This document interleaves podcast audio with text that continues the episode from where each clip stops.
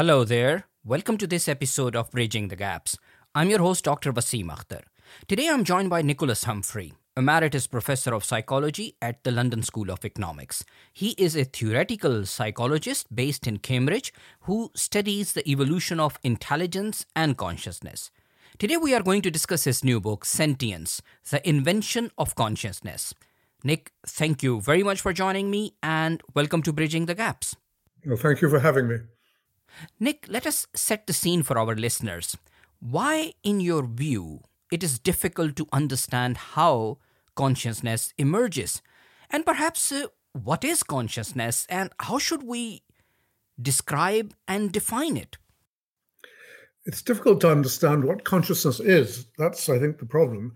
Um, once we can settle on that, then I think uh, the problem of explaining how it has evolved will be much easier. But it's it's been for hundreds of years now impossible to get people to agree about what it is we're talking about.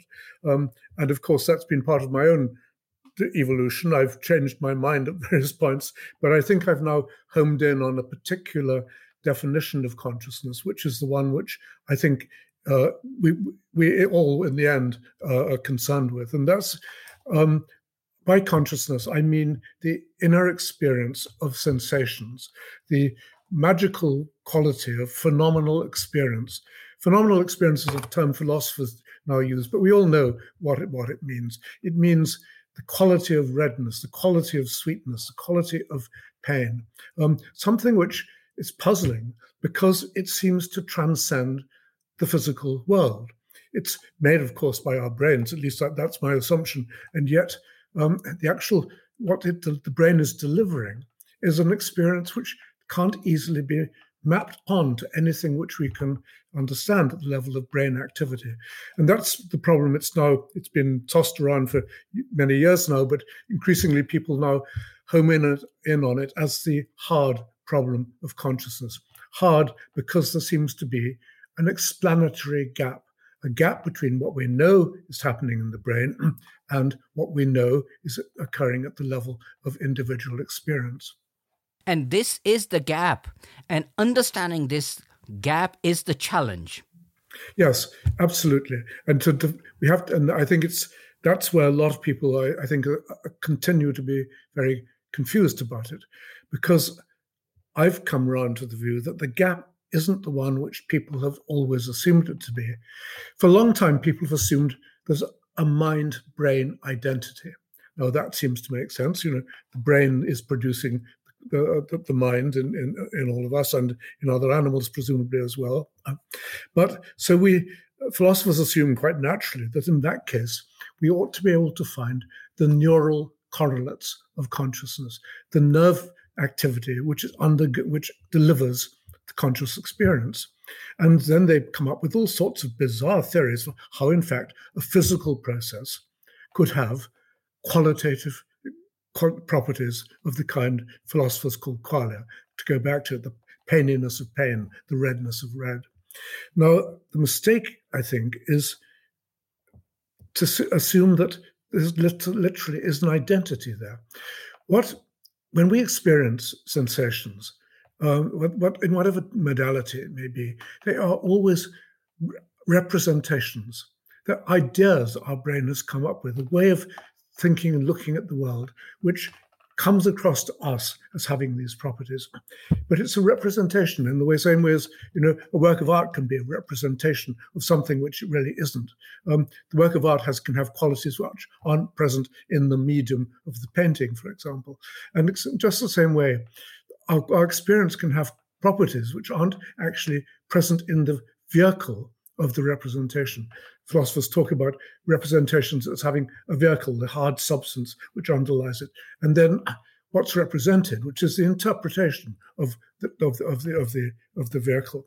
Um, and once you begin to see that the problem of understanding phenomenal consciousness is discovering how it is that the brain could come up with something which we interpret as having these strange qualities, it becomes a much easier issue. I'll give you an analogy. Um, it's a neater case way perhaps to talk about representation.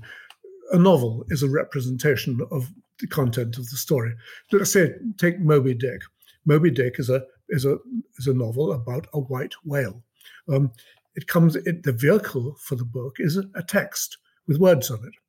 Now we we are presented by the author with this text, and then we interpret that text in terms of a story about a white whale. But the text hasn't got anything white or, or whale like in it. It's all in the interpretation.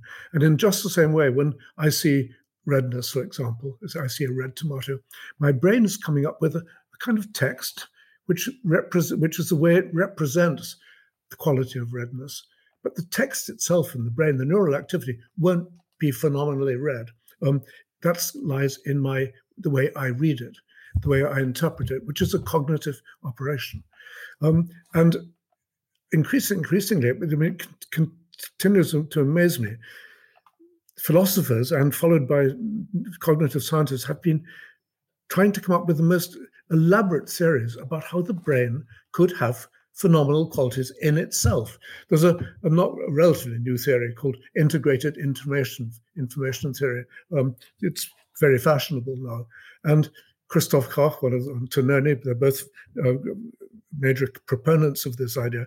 They are proud to say that they have identified properties in the way information is being handled in the brain, which are identical with phenomenal qualities of experience. Um, I mean, it doesn't it doesn't work, but it's the wrong idea anyway. That's not what they should have been looking for.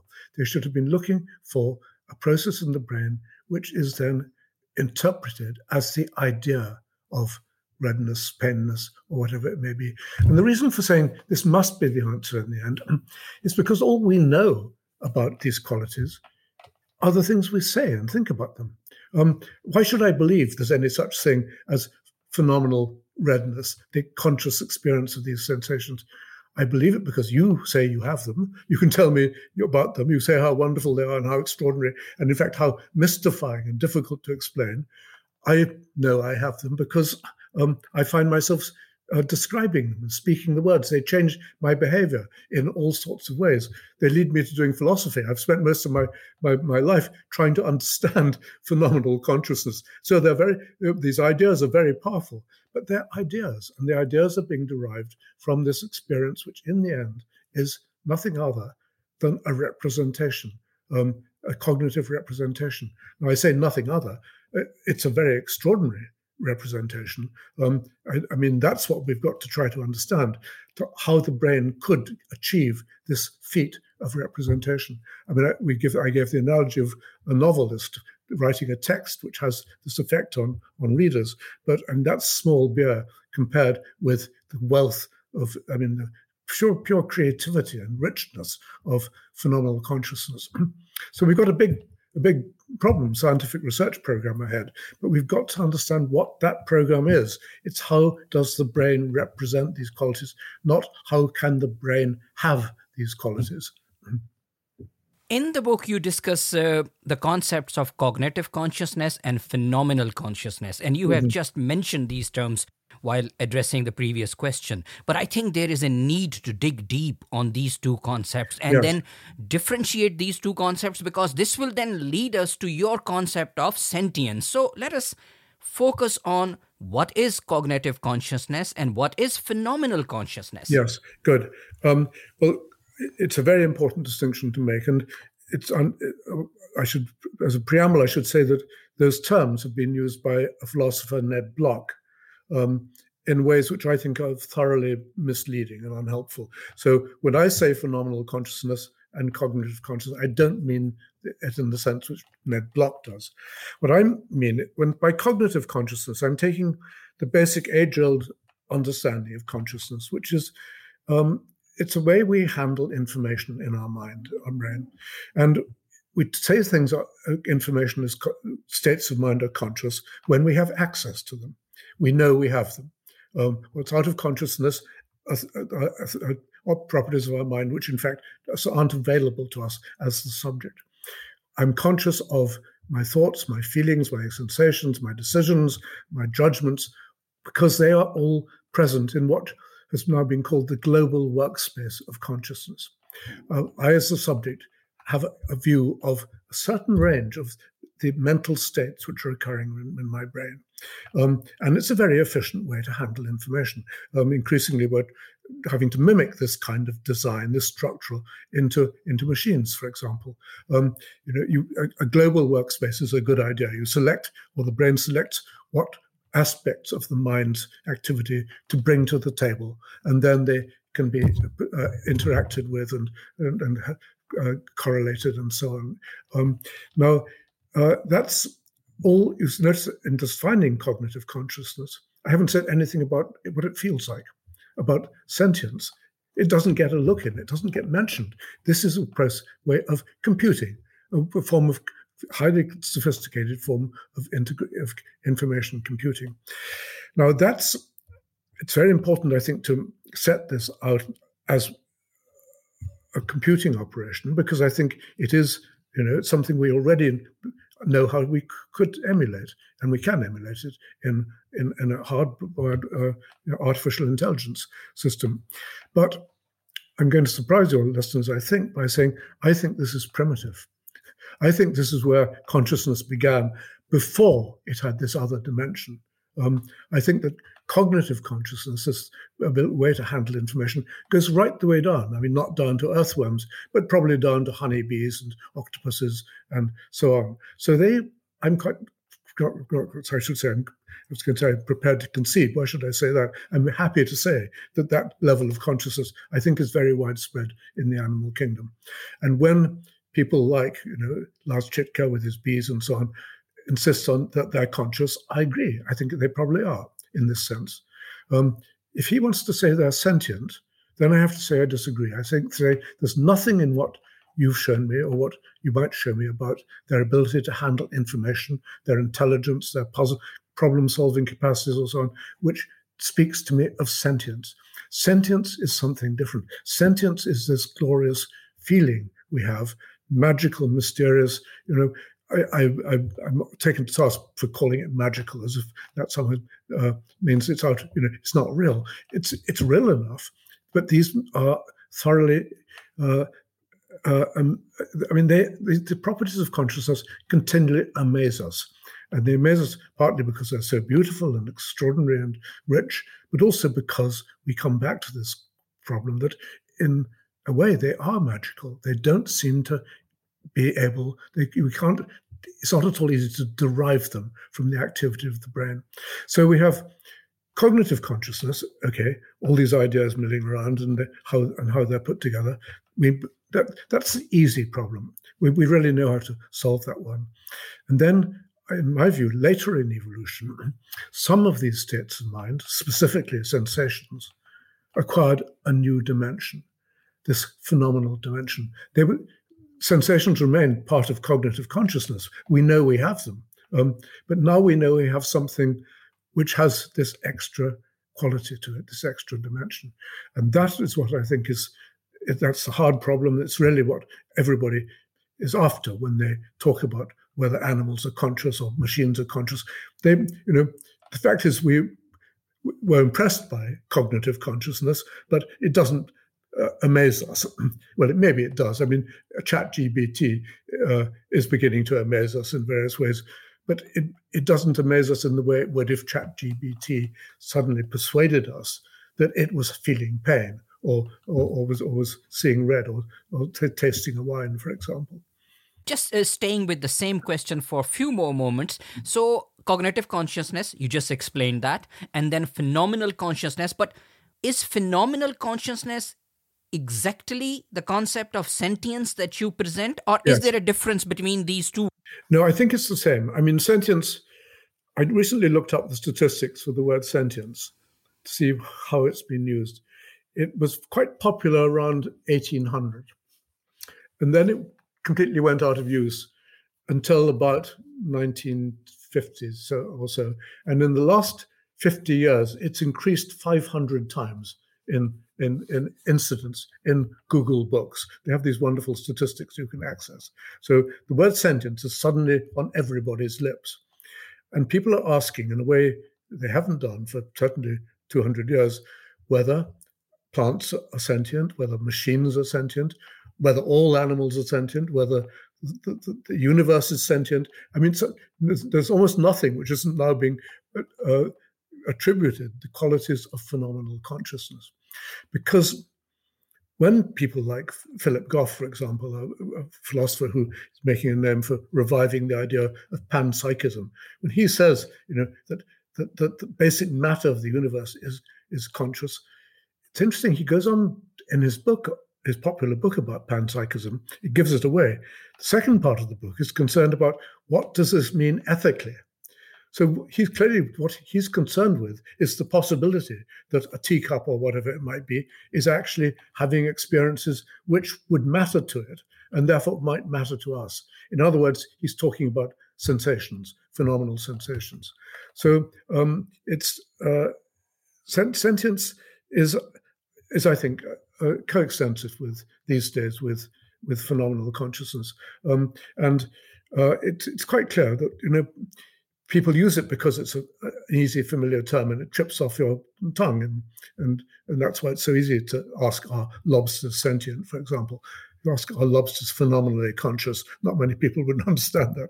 But you know, Jonathan Birch, a, a colleague of mine at the LSE, has written a report for the government uh, in which he concludes that decapod crustaceans, that's crabs and and, and lobsters and cephalopods, that's squid and, and octopuses, they are sentient.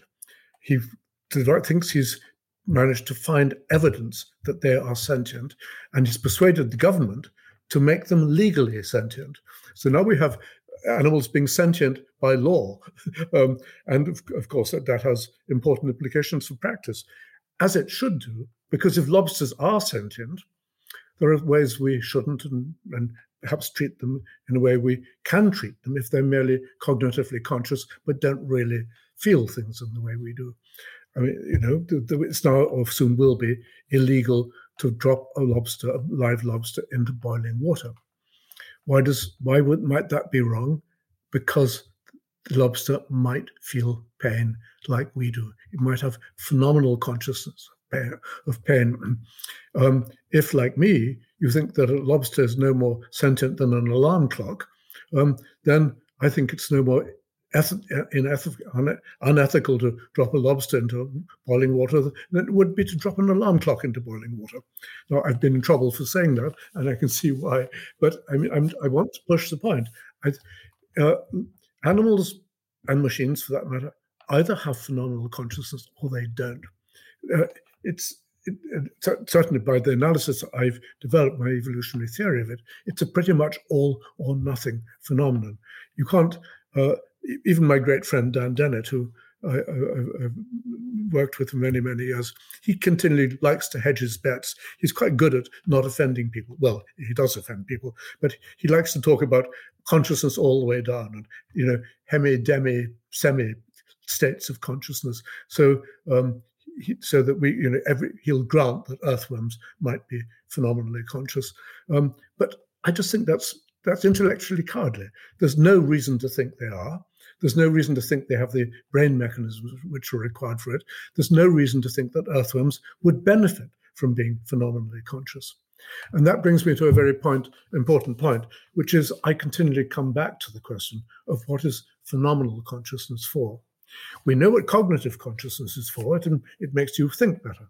Um, it makes you act more sensibly, more rationally in the world, um, and obviously it has a payoff. You can see why it would have evolved. When it comes to phenomenal consciousness, it's not so clear. Um, and that's been a big puzzle for many philosophers because they kind of see it as just a kind of decoration. You know, they're glad they have it. They have it. I mean, who would not want to be phenomenally conscious? And yet, it's hard to put your finger on quite what the payoff is. Um, and so uh, David Chalmers and others have raised the possibility of zombies, consciousness zombies, animals which resemble human beings in all possible ways, are just as clever as we are, talk the same way we do, claim that they're conscious in the same way do, we do, but they're not actually.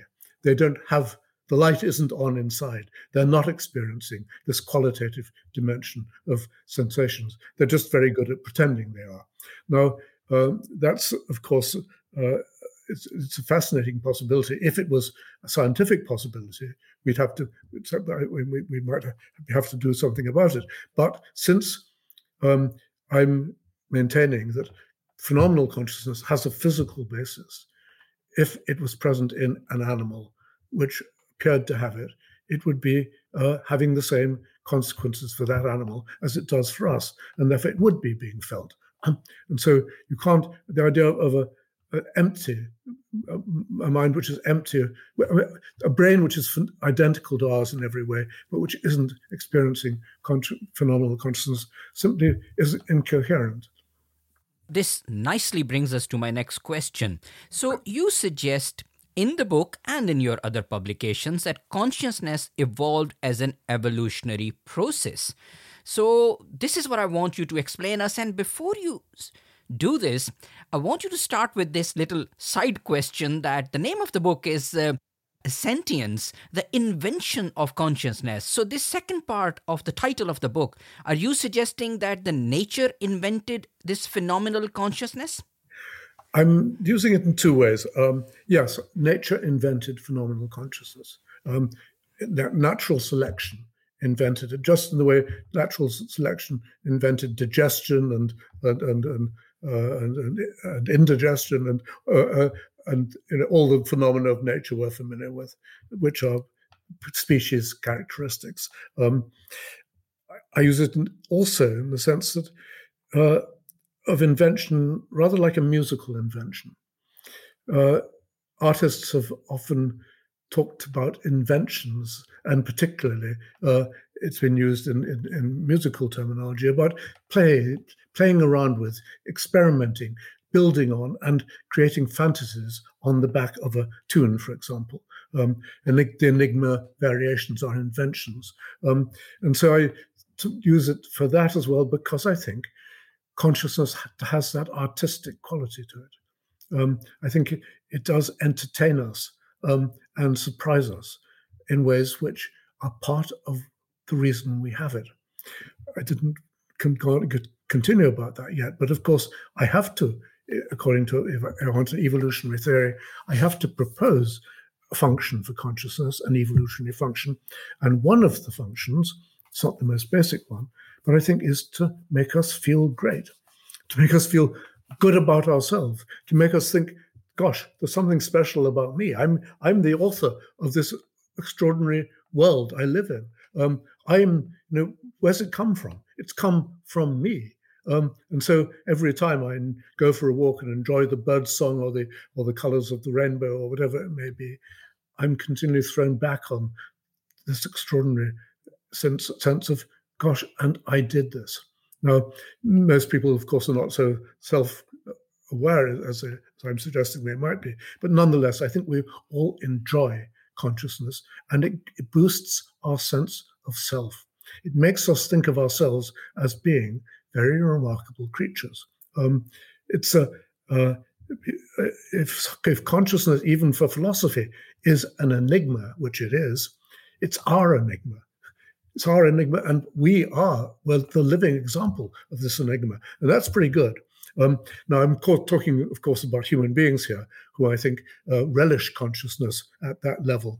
Humans are connoisseurs of consciousness, and we might talk later about the way that's taken us into extraordinary uh, cultural uh, innovations. Of, I mean, building on phenomenal consciousness of, of, leading to spirituality and ideas about the soul and so on.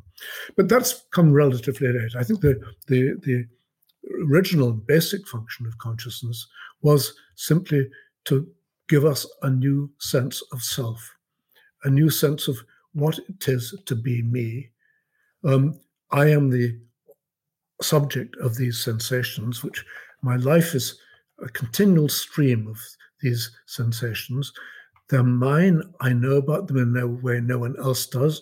I don't even know if other people have the same sensations that I do, but I know that I do, and I know that this this is what it's like to be me.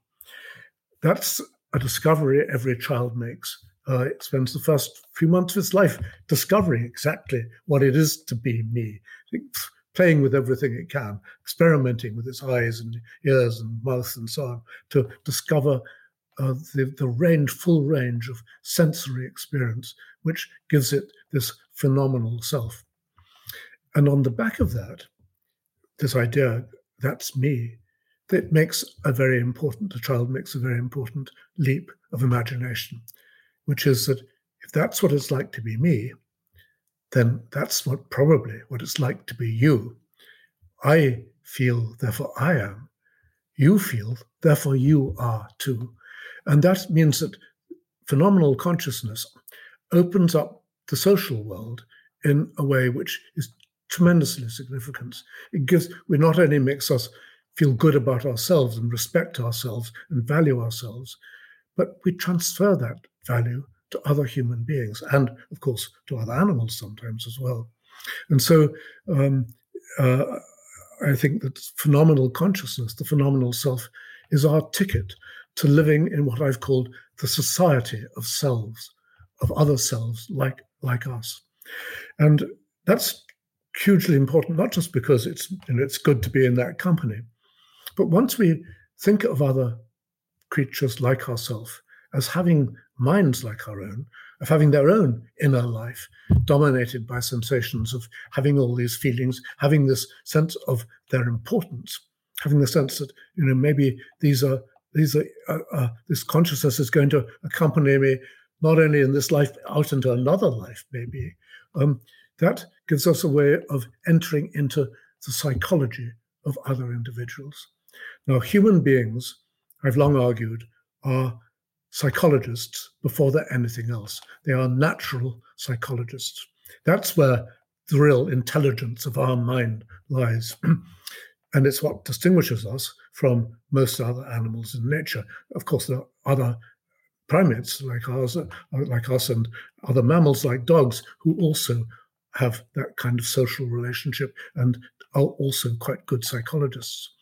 But um, this sense of, uh, of, of, I mean, this need to be a psychologist, I think, is uh, is a, the the crucial development um, in the history of our species, and it is built on phenomenal consciousness. Because the way we do it, how do we do psychology?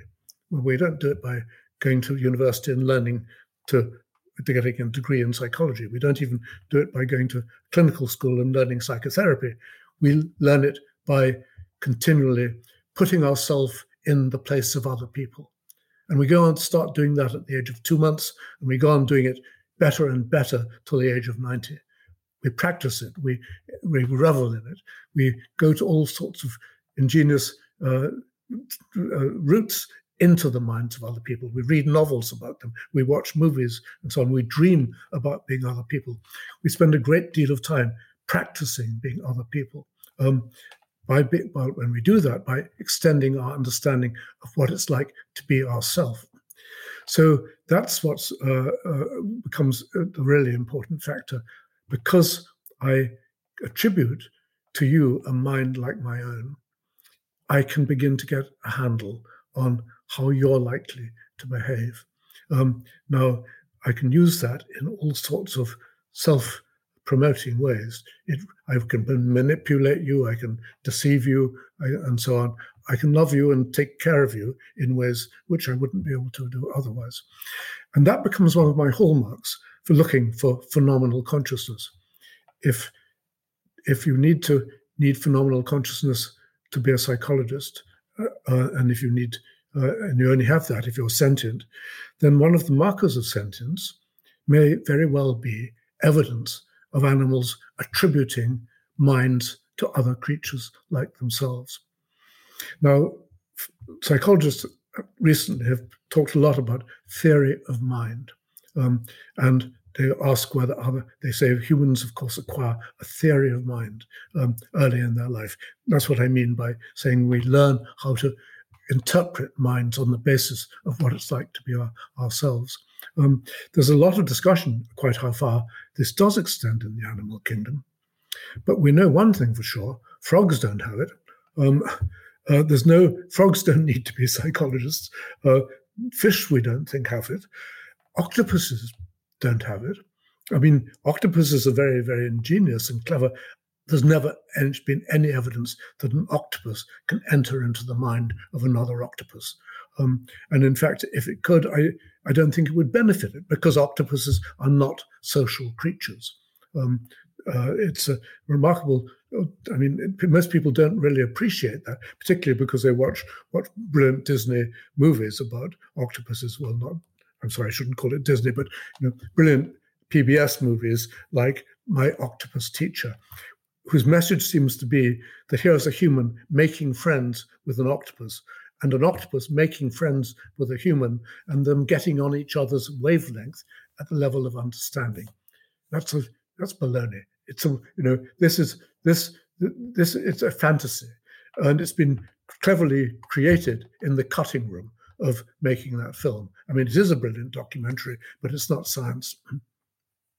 Fascinating stuff. You, you you have touched upon very interesting concepts while answering the previous question. Now, I just want to step back for one second. If evolution created this phenomenal consciousness to give us a sense of self and to have good time, then then it could be just an illusion also. Just simply an illusion. Well, I don't it's not simply an illusion. I mean it's um, I, I I think the feelings we have, the properties we attribute to what it's like to be in the presence of sensations are real. That's what it's like. Um, you know, it, there's no. I'm, I'm not making a mistake in saying that I'm having these magical experiences, and this has become one of my chief points of of contest with Daniel Dennett, for example.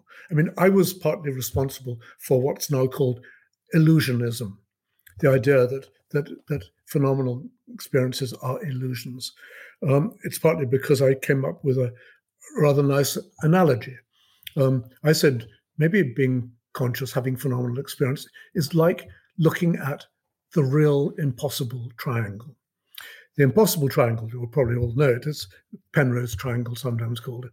But Richard Gregory invented a real object, a piece of thing made out of wood, which, if you look at it just from the right position, appears to be an impossible triangle. And I said, well, maybe that's just what the brain is doing when it gives us phenomenal experience. It's creating something which, if we look at it from just the right position, will appear to be something which it isn't. But that was, I think, my mistake to say which it isn't, because it is. Um, these phenomenal experiences are, I think, real, and I don't see any reason to try and uh, demote them by calling them uh, illusions. Partly it's politically a bad idea because people will think you don't understand what consciousness is. um, I mean, Dennett continually receives stick for saying, you know, if he thinks consciousness is an illusion, he clearly isn't conscious. Um, he can't. How could he say that this, this which is what we live for, uh, you know, is what we spend our time raising, consciousness raising experiences, uh, going to the opera or, or, or bathing naked in the in, in, in, the mountain stream or whatever it may be. The, these are not illusory experiences; they are experience, and I think that's the right way to look at it. Um, and so uh, I have parted company with with the illusionists. They, Dan's hardly forgiving me yet. He keeps on saying, "Well, you're really an illusionist, aren't you?" We don't really disagree, um, but I think we, I think, I think I'm I'm slowly bringing him round. Um, he would say he's bringing me round. But anyway, it's uh, to answer your question: uh, How can this all be an illusion? I think it's not, um, and I think it's it would be a mistake to describe it as such. I mean, it's because an illusion is a mistake. If evolution created phenomenal consciousness, our ancestors had cognitive consciousness, and then we evolved many animals evolved in different ways, then why so far we know that only humans have this type of consciousness that we can experience, feel, and and and, and relate to? Is there a particular threshold? Is there number of neurons? Is there structure of brain, size of brain? Anything that tells us that what is the boundary where from cognitive consciousness, you move into the realm of phenomenal consciousness? Yes, absolutely essential question. And I shouldn't give the impression, if I have, that I think it's only humans that have it. I don't. I think it's it's present in many animals besides human beings. But um, I, what I don't think is that it suddenly emerges with life or mind as a kind of natural follow-on, or for that matter, that if we make machines more and more intelligent, it will just emerge as phenomenon, um, a kind of uh, uh, uh, unexpected add-on. I think phenomenal consciousness had a function. It uh, it and it came about relatively recently in evolution. I think it depended on two conditions being present. I mean, I've developed a particular model of it, by the way. I mean, a, a neurophysiological model of how, in fact, this kind of experience could be could be generated. How how we could our brains could have come around to representing something that's going on when we sense uh, sense colors and smells and sounds and so on in this way.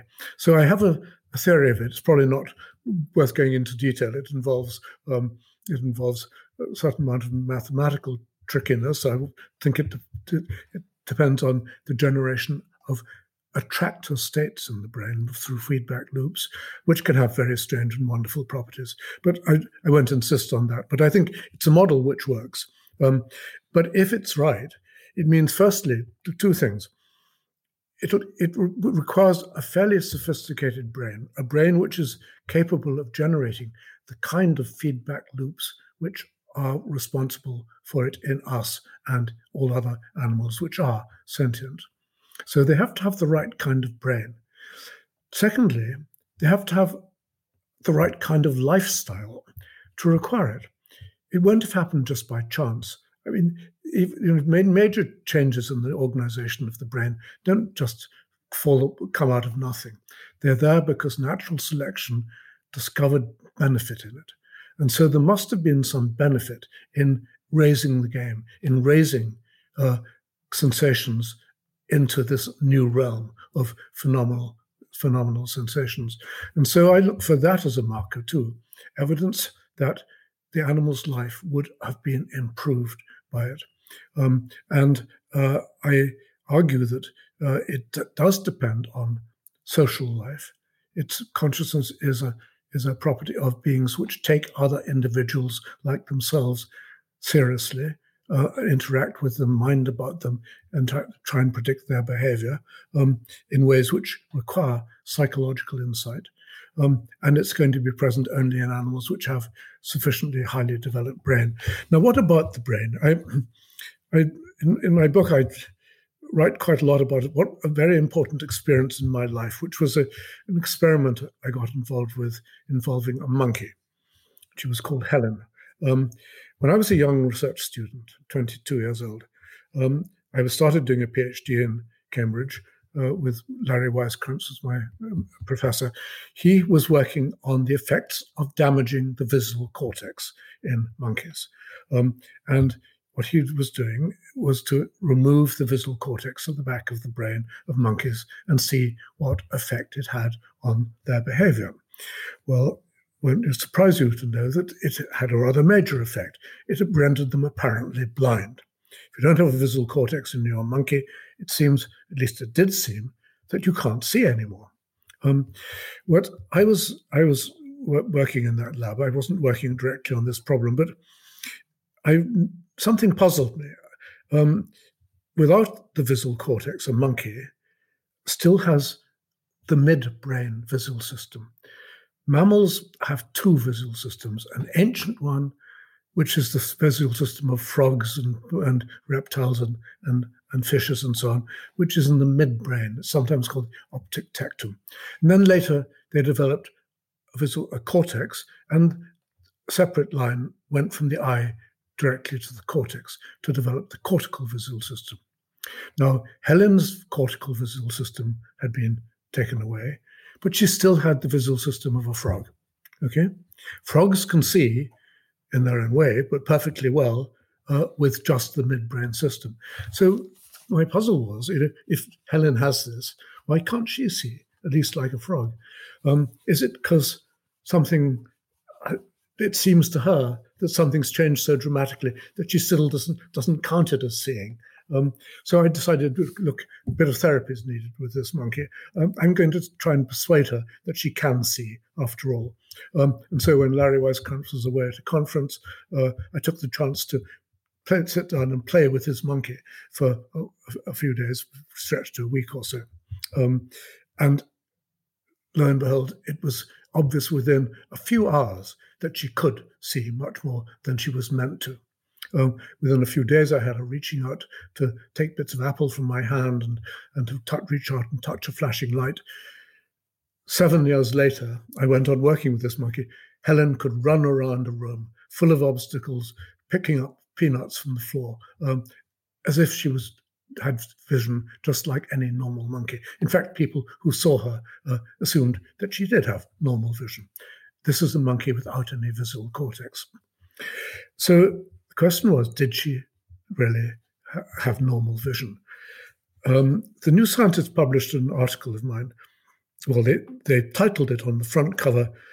They said, A blind monkey that can see everything. I didn't think that was probably the right way to describe it. And in the body of the magazine, my article was called Seeing and Nothings. And I argued that actually Helen's sight was missing something.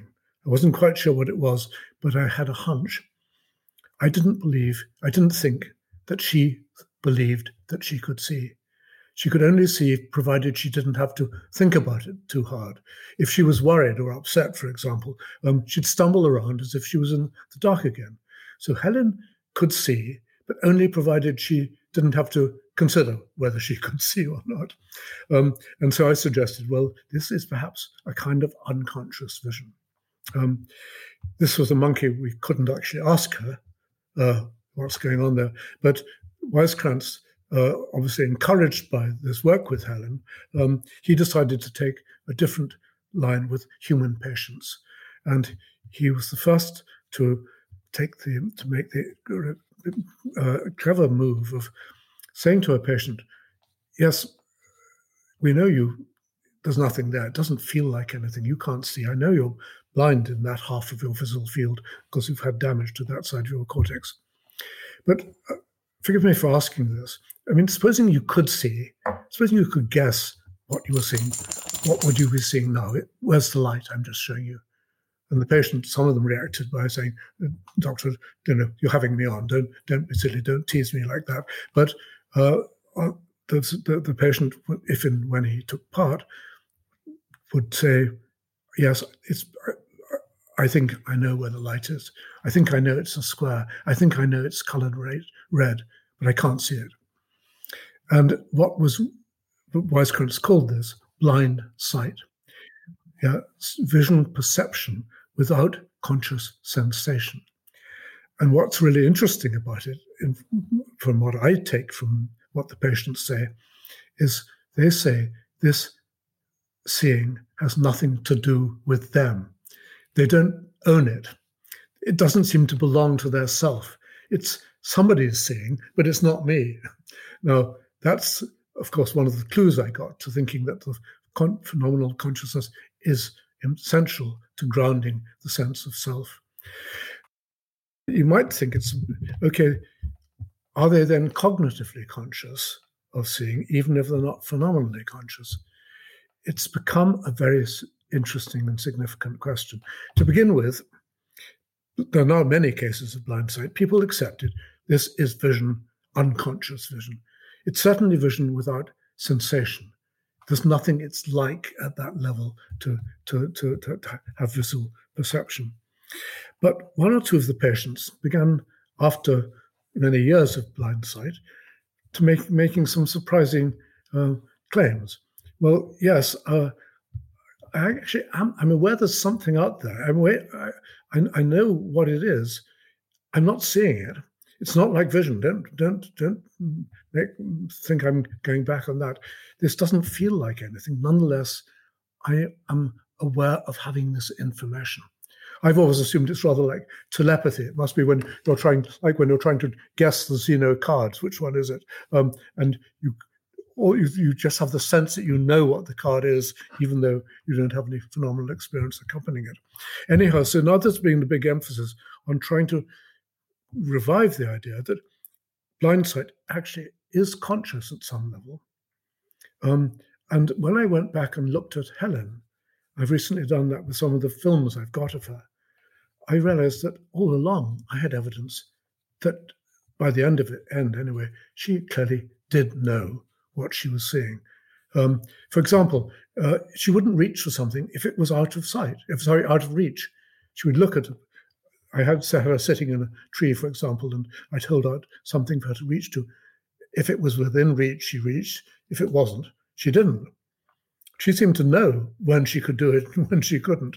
Or you'll see her in the films. If uh, I've got some of this online, you'll see her wondering which direction to take and looking this way and that way, and clearly weighing possibilities up in her mind about which way to go. She is clearly conscious of what information she has. Um, so I think things are coming together in a way. I think um, this the blind sight, which was my original reason for my reason for separating off phenomenal consciousness from cognitive consciousness, um, is now it makes even more sense because I think there is evidence that while phenomenal consciousness, visual consciousness, is absent, cognitive consciousness is still present in some way. Um, there have recently been papers written, I saw one just a month or so ago, saying, okay, blind sight isn't unconscious vision. Forget all the all the fuss we've made about it. It's not even very interesting. It Doesn't tell us anything philosophically interesting anymore. It's just degraded vision, which seems sort of sort of conscious. But I think people are totally missing the point. Blind sight is a remarkable phenomenon, um, and it points to a remarkable uh, division of labor in our minds between cognitive consciousness and phenomenal awareness.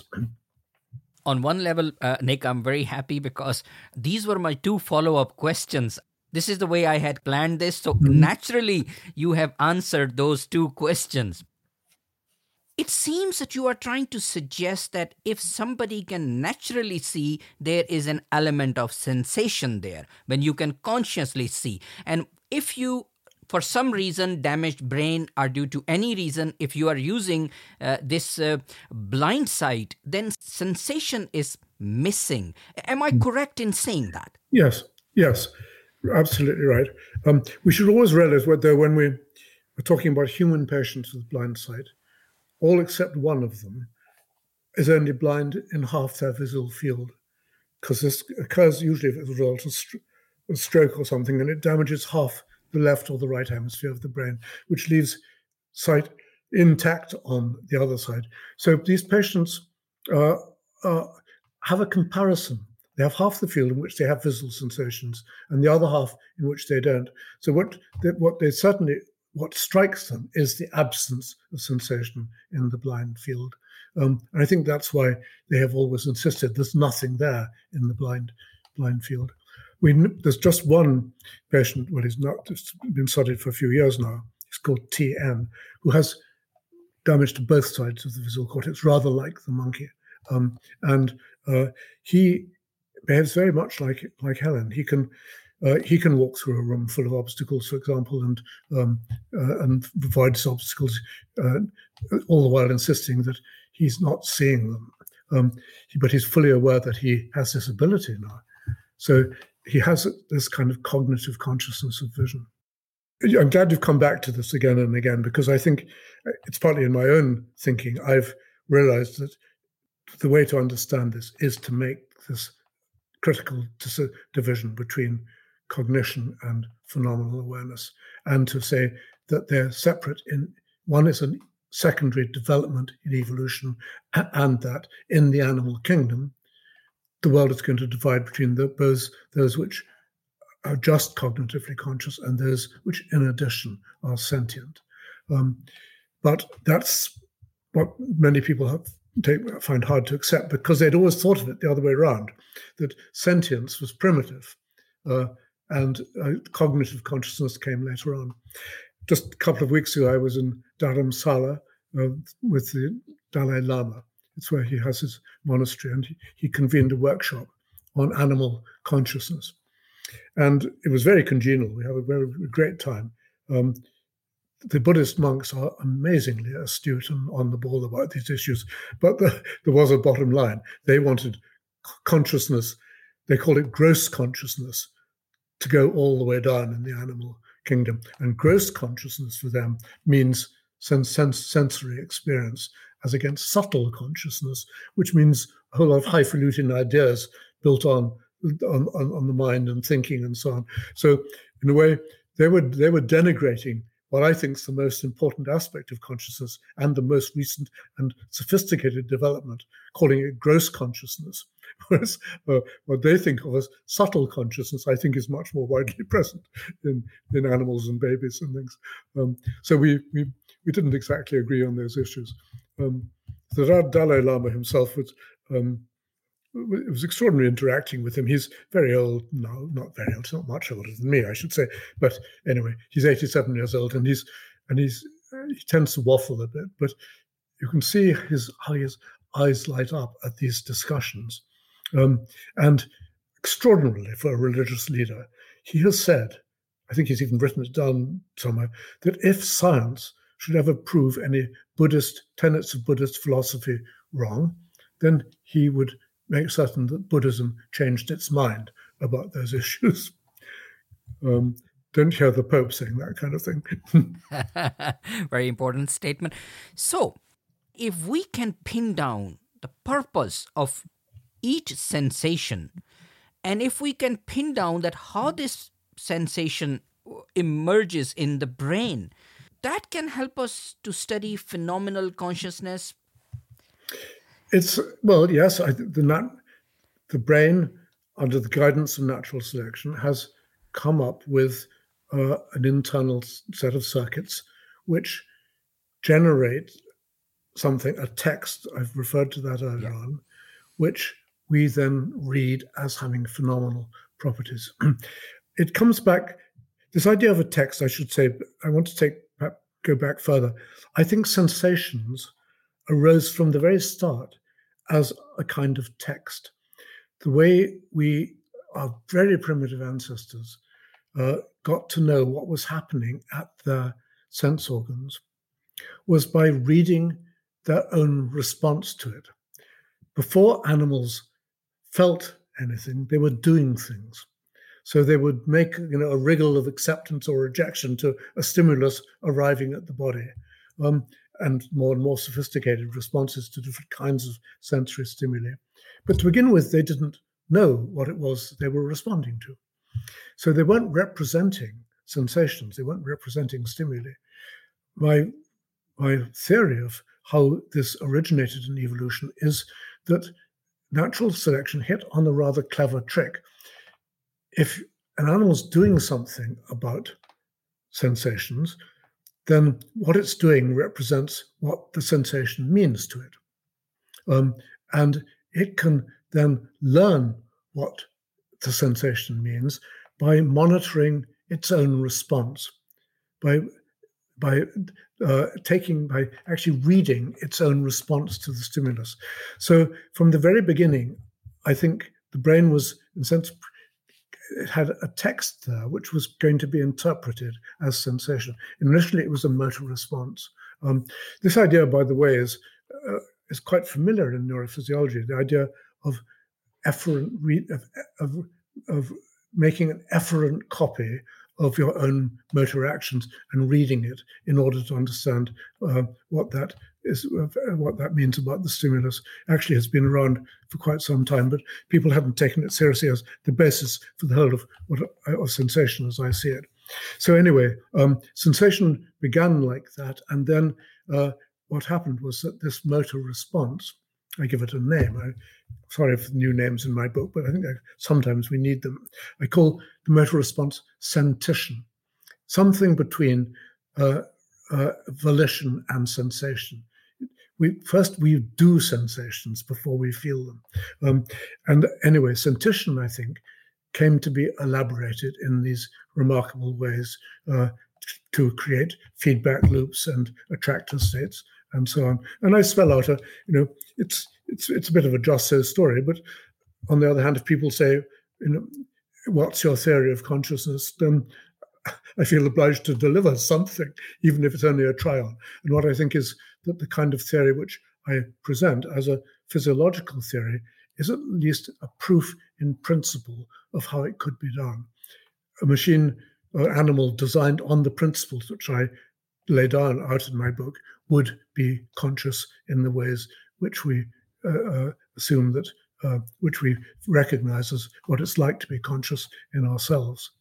That, of course, means that if we could duplicate those circuits in a non living creature, we'd also be producing a creature which would have phenomenal experiences of those kinds. But that's not going to happen unless we go to considerable lengths to duplicate those circuit, circuits. And no one at the moment is, of course, attempting to do that.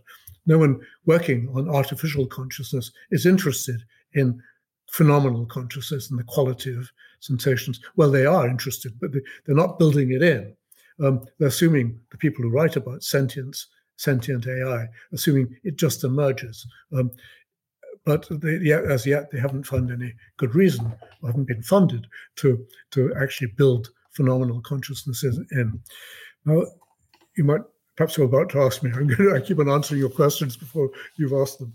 Um, why would somebody want to build a sentient machine, a sentient robot, if they were to? Um, Go ahead, please. Yes. Well, I hope my answers have paved the way to already have paved the way to, to my own answer to that is we would need to build a sentient robot if we needed to interact with it on the level we interact with human beings, if we needed to be able to read its mind, most importantly, if we were to hope that it would read our minds because it was projecting its own experience into us. So that would become be the point at which there would be real payoff, um, real advantage to having machines which had this kind of inner experience which they could then use as a model for what it's like to be other machines or what it's like to be a human being for that matter. And this might become important both in terms of making them more agreeable companions to us, because sentient robots would be rather uh, uh, much easier to interact with, potentially more dangerous too, more manipulative. Um, but also, if we're going to send out these robots to do our job exploring the universe. And of course, we probably are going to do that. Robots are going to be able to go to places where humans can't possibly go to explore the far reaches of the universe and uh, discover all the wonders which may be out there, including possibly other robotic or, or living life. We are going to have to send out emissaries on our behalf. They're going to have to be very clever, very intelligent, very observant, all the things which already robots can be. But they're also going to have to have a reason for being there. They're going to be so clever that if they don't, they're going to think, well, you know, what's this about? what's the point of it all? I'm sending back this information back to these earthlings. Why? uh, what's my role in this? Why do I matter? Um, why should I continue? And why should I, in particular, want to create a colony of robots like myself who are going to have the same kind of aspirations? So I think that in order to give robots a reason to live, one very effective thing to do would be to take a leaf out of nature's book and give them phenomenal consciousness. Whether we'll ever do that, I don't know. Uh, you have already uh, answered my two questions that I wanted to ask, so that's perfectly fine uh, as long as our listeners are getting the information that I think they should get. Perhaps a naive comment here, because the concepts that you describe in the book and in your research they are not easy to understand. So if it's a naive question, please excuse me for that. When we were talking about that these sensations emerge in the brain as firing of neurons and electric signals moving from one neuron to another, you use the analogy that maybe that is the text and then we interpret it as a certain sensation. My question here is if those patterns are emerging in the brain, what do you mean by the word we here? Who is we? Well, we are we are the self, the cognitive self.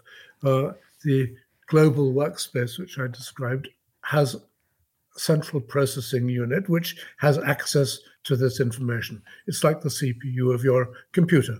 Um, and basically, its job is to integrate this stuff and to make sure it stays on track and to avoid you know, ambiguities and clashes of, of uh, in the in the output and so on and so on.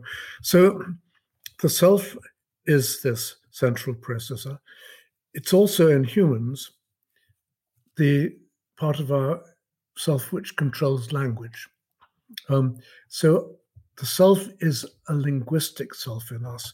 Dan Dennett's made a very great deal of this, and I think he does it very well. He, um, and he he he asks actually that very question: Why is who is this self who is aware of our states of mind, who introspects? And he says, well, it's the language organ. Why is that true? Because that's the role of the language organ. It is to it is to understand in terms of ideas what's what's going on inside our minds. Dennett goes farther further than me because he does make it specifically linguistic. He thinks that consciousness couldn't exist without language, at least a certain level of consciousness. He thinks that dogs can't be conscious in the way we are because they don't have language. I don't. I think there are other forms of interpretation, representation, which are semi-like language, but don't actually involve words and linguistic structures. But um, you are asking the crucial question: Who is the I? Um, and the I, the I is, for me at the moment, the, my I is whoever is controlling my interaction with you. My I is the one who's both taking in your words, responsible for producing my words, for reflecting on what these words are about all the time, of course, reminding myself of experiences and so on which I've had in the past, which I remember. Um, it's not such a puzzle to see how uh, this kind of information uh, processing works. We do already. It's what we do in, in developing uh, uh robots, which have to have a purpose, which have to have a single, they have to be single minded in what they do. Um, so we know what happens when humans aren't single minded. Uh, it leads to pathology. Um, and that's, of course, been one of the uh, important developments in the organization of the mind is that it tends to cohere around one narrative, one self. Uh, when people have two or more selves, um, they get into trouble.